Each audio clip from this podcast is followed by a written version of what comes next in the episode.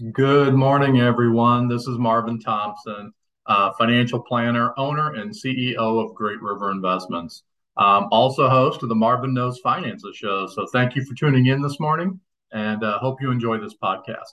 Um, we're going to take a few minutes um, this morning to talk about um, big purchases that uh, people want to make, but really you shouldn't. But if you do, what do you do, and so forth. So, thank you for taking a few minutes out of your day to listen in. And for all your listeners on Google Podcast and Spotify, don't forget to click that subscribe button. It's very important to me. If you prefer to see a video of this show, please check out my YouTube channel, Marvin Knows Finances, and click subscribe there as well. Uh, just like the last and every time, I have to take care of a little business before I get moving too far forward to please my compliance department. Marvin Thompson is an investment advisor representative and a registered representative with Brokers Financial member SIPC. Opinions expressed in this program do not necessarily reflect those of Brokers Financial. The topics discussed and opinions given are not intended to address the specific needs of any listener. Great River Investments LLC does not offer legal or tax advice. Listeners are encouraged to discuss their financial needs with the appropriate professional regarding your individual circumstances. Okay. So, pretty excited about today's podcast. It's it's kind of a fun one. Um, you know, because as we were um, as we grow up, you know, we always want that newest thing, that biggest thing. Um, I relate back to when my children uh, were younger, you know, they always wanted the newest video game systems. And I think that philosophy kind of continues into our adulthood as the uh, cost and quality of our things increase.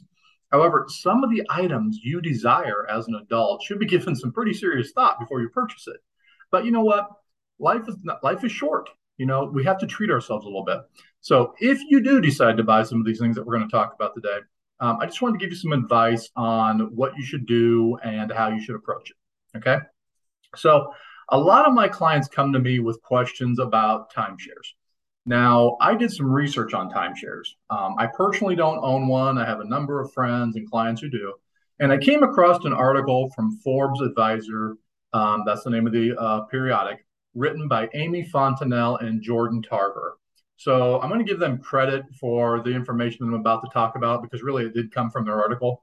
Um, their article did a really good job of diving deep into timeshares and the pros and cons of them. Okay.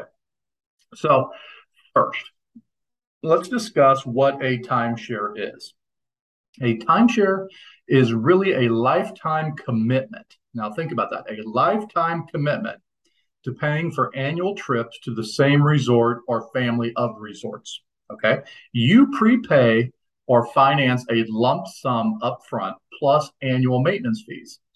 Um, that can get kind of expensive. We're going to talk a little bit about that. Upgrade or exchange fees apply if you want to stay somewhere different than what you originally paid for. And I kind of find the concept of timeshares to be pretty complicated as there are different types of contracts and how they work also varies quite a bit. All right, so how much does a timeshare cost? Well, timeshares depend on a number of factors. Who did you buy it from? Did you buy it directly from the resort itself? Did you um, buy it on a resale type purchase for somebody else? Um, that's probably the big thing. Um, there are financing costs. Uh, what are the annual dues and what are the exchange fees? Also, I need you to keep in mind that if you want to change the location or type of a type of vacation that you'd want to go on, uh, you may have to pay an annual fee. So, what I like to say is this you know, people get these promotions in the mail, you know, come spend the weekend at our resort. All you need to do is spend an hour listening to the presentation and so forth. Um, the resorts are usually beautiful, folks. Um, they're top of the line. Uh, the timeshare people realize what they have. You know, they got a lot of money invested into the design of the building, uh, the location of the building, and so forth.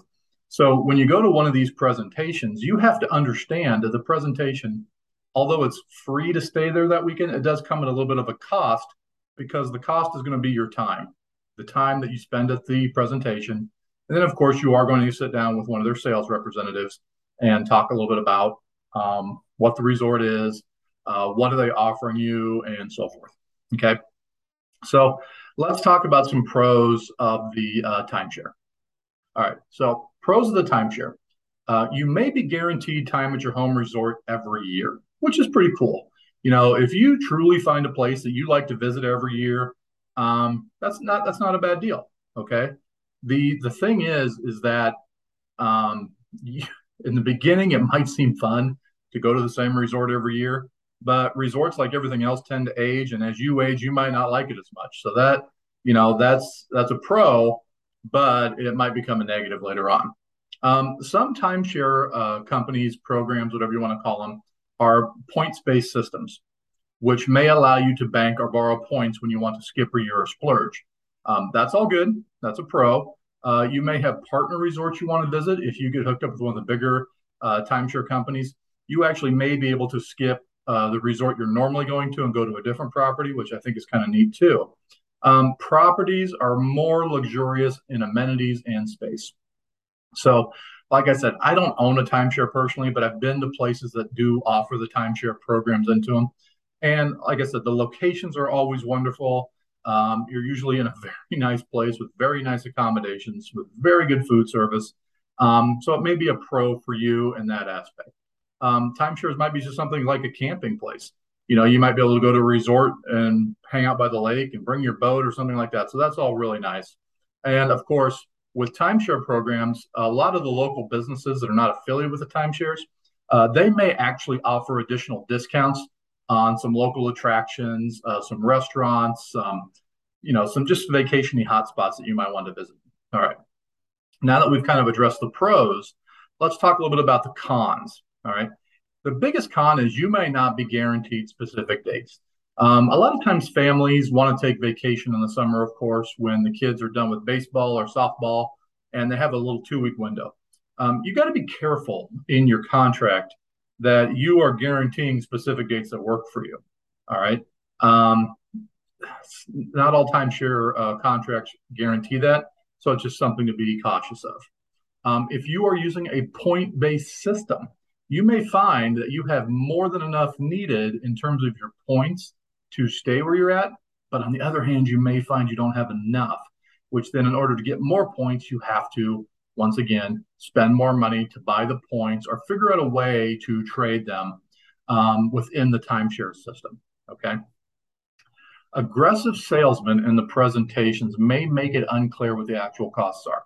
So, once again, I've never sat through a presentation of timeshare, um, what the timeshare system is like. And once again, every single company that sells timeshares is really kind of they're different. They're different in how they do it. They're different in what their costs are. They're different in what their amenities are, and so forth. So when you sit down, you have to understand that these salesmen are really good um, at what they do, and you have to make sure that if you decide to do this, that it is um, definitely in your best interest as to how you're going to do it. Okay. Um, another con that I find with clients who have been in there for a while and have changed their mind, timeshares are difficult to sell. You know, generally, you're there's not a big place out there uh, where you can just go and t- sell your timeshare, and there are people just willing to give you checks for what you signed up for. So be real cautious on, you know, if you go to sell it, how are you going to get out of it? Um, because it might be pretty difficult to sell. I think you can go online. Uh, never done this personally, just heard about it.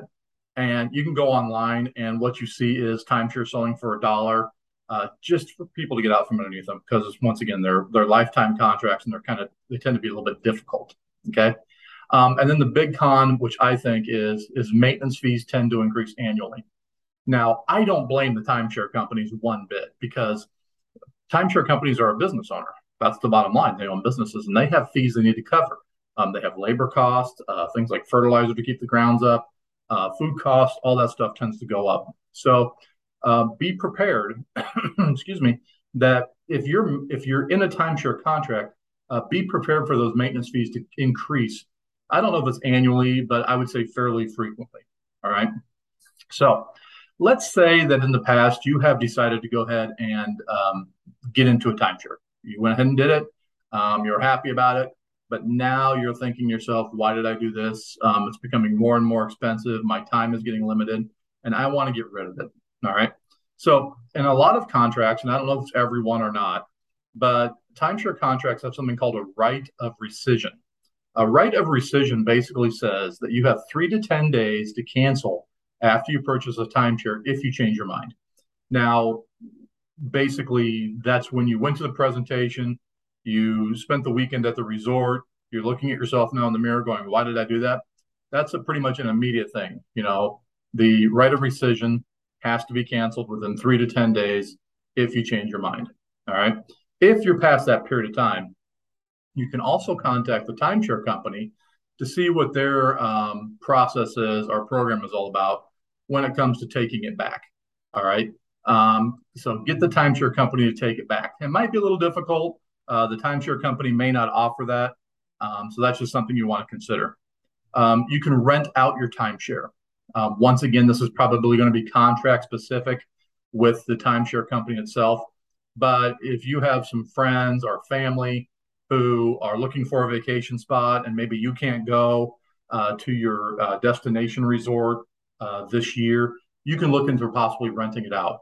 Now, you're still going to own the timeshare, but at least will help with some of the offset of the cost of what you're paying on a year basis. Um, and finally, um, you can hire somebody to get you out of it.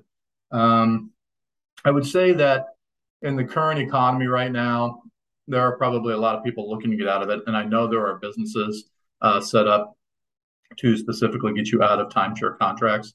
Um, I have never dealt with them. I don't know anything about them. I don't have any recommendations to make.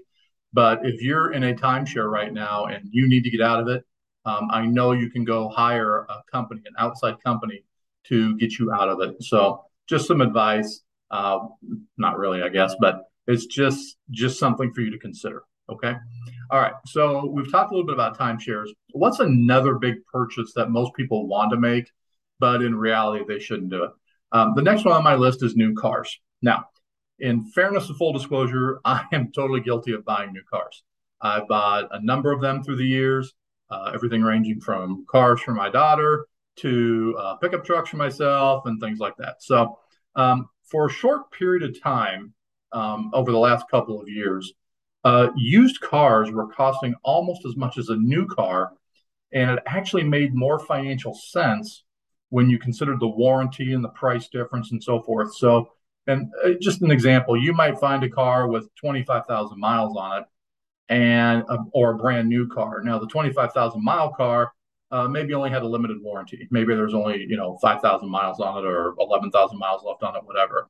Um, but you could also look at this new car that had zero miles and had a $30,000 or 35,000 mile warranty on it. Um, and then you would look at the price difference. you were like, hmm, you know, for a few thousand dollars more, I could get the brand new car. So that was kind of my thought process behind um, buying the new cars. Um, and it may have been yours too. Um, for me, it was more of a peace of mind thing, but in reality, it was probably not the best financial choice. And I openly admit that. So, why is that?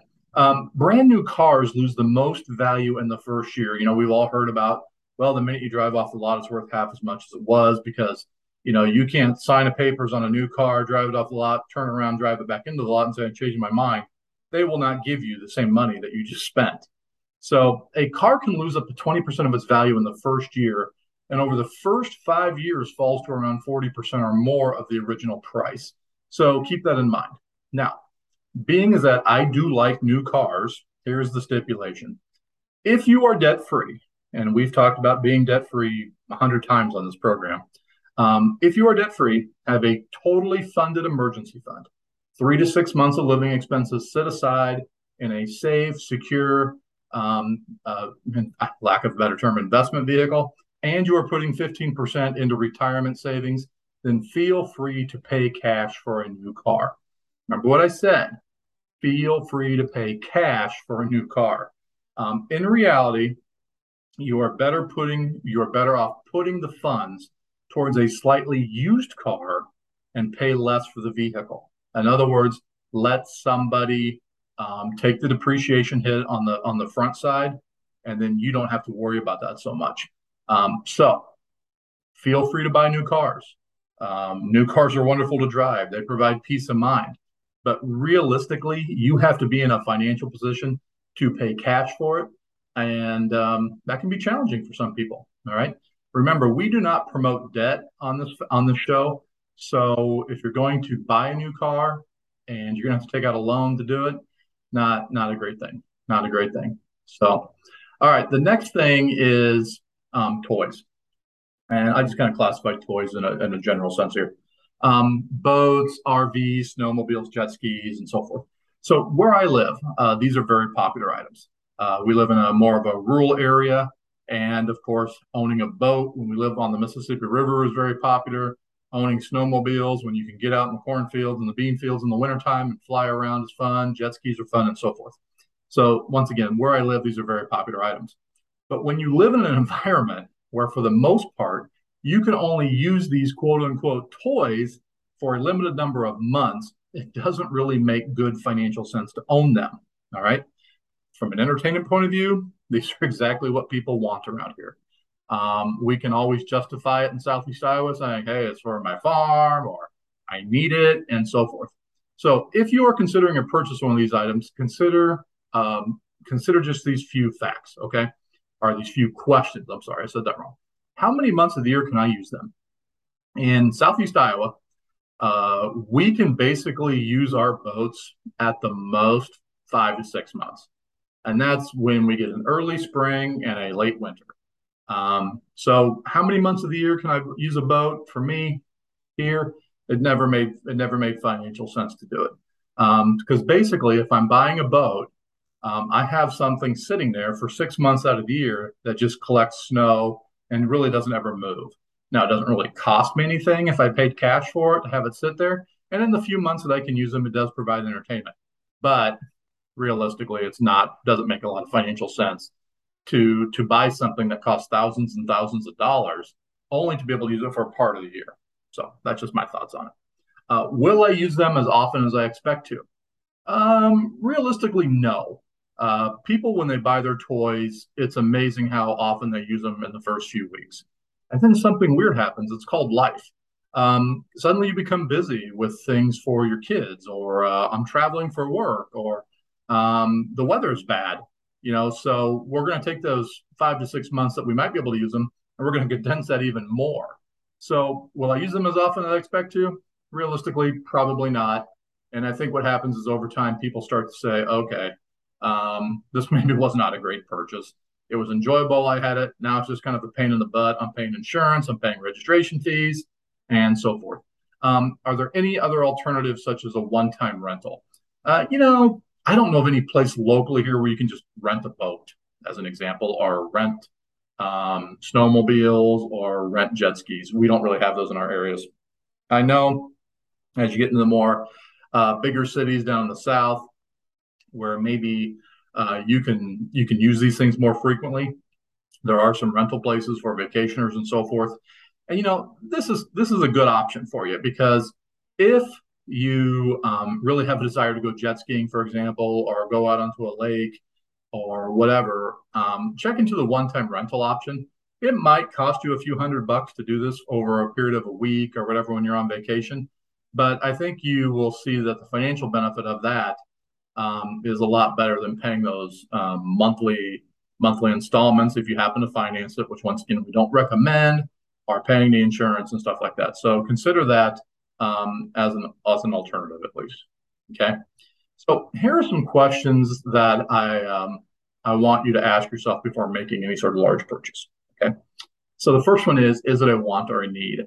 And I when I wrote this out, I kind of laughed at myself. I'm like, well, obviously it's not a need um, all these things we're talking about today are simply wants. You know, we don't need a timeshare, we don't need a boat, we don't need an RV, but it's something that we want. So some big purchases are necessary. Uh, a new roof for chance or a water heater. Um, but purchases like a boat or timeshares, once again, are just simply wants. And as usual, when the want first comes to your brain and becomes an all consuming thoughts, you're like, oh, I need this right now. It's mine. I have to have it. Um, it's going to make my life so much more enjoyable if I have this toy. Um, give yourself some time. And that's the hardest part. It's human nature. You know, give yourself some time to research your options and decide on the following. Okay. How much can you afford to spend? How much can you afford to spend? You have to review your budget. Uh oh, we brought up the word budget again. We've only talked about that a hundred times too in the past. Simply making a purchase without reviewing your budget can lead to overspending. Overspending can lead to debt. And once again, we do not promote debt on this show. Debt leads to more problems down the road and so forth. How do you plan to pay? Is another question you need to ask yourself. Um, cash is always the best option. You know, if you've done a good job budgeting, if you've done a good job saving, you might have a chunk of change sitting there that you can just go out and pay cash and everything's great. You have your toy, you've researched it, you found yourself a good deal. But and also remember, if you pay cash, you will not have any financing charges or any debt. So that's a real big positive right there.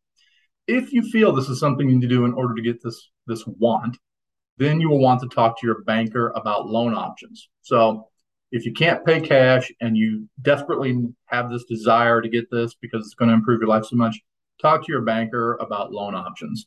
Um, credit cards are never an option in this. Um, I know we've gone over credit cards too, and a lot of people will say, look, I've got the cash to pay for it, so I'm going to use my credit card to get the points and so forth. Just remember, in a past podcast, we did say that no one ever got rich from credit card points. It's a dangerous game when you're taking your credit card and you're financing uh, a, a purchase like a jet ski or whatever, because what happens if you can't pay it off? All right. If you've done proper planning and you have the money sitting there, that should not be a problem. But as uh, Mr. Ramsey likes to talk about, Murphy's Law, it will come back to bite you in the butt if you're not careful. Okay. So, what money saving options are there? So, I like this one because um, there's always money saving opportunities somewhere. The people who seem to always get the good deals are the ones who actually sit back, give it time, and do their research. All right. Are there any money saving opportunities? I don't think there's coupons for boats and things like that, but you know, you can Google search for coupons for other large purchase items, or even download a browser extension like Honey or Capital One Shopping. Um, and you can also hold off until there is a big sale. Um, big purchase items don't have to be RVs or boats or timeshares. Big purchase items could be new furniture for the living room. So check for Memorial Day or other holiday sales. And just like I said, do your research because we want these things, we need these things, so we say. And um, it's it's important that you do treat yourself for all the hard work and all the good budgeting work you've done and so forth. So, um, to kind of close the show today, let's just kind of talk about this real quick. Um, everybody wants to have nice things. It, it, started when we were younger. It's ingrained to us. You know, we see our friends with the nice shoes. We see our friends with the nice video games. And bottom line is, for the most part, we work hard and then we want to play hard, which is totally fine. Um, and like I said before, I am just as guilty as everyone when it comes to some of these items that we covered today. If you are in a financial position where you can pay cash and avoid debt, then buy the toys and enjoy them to the fullest.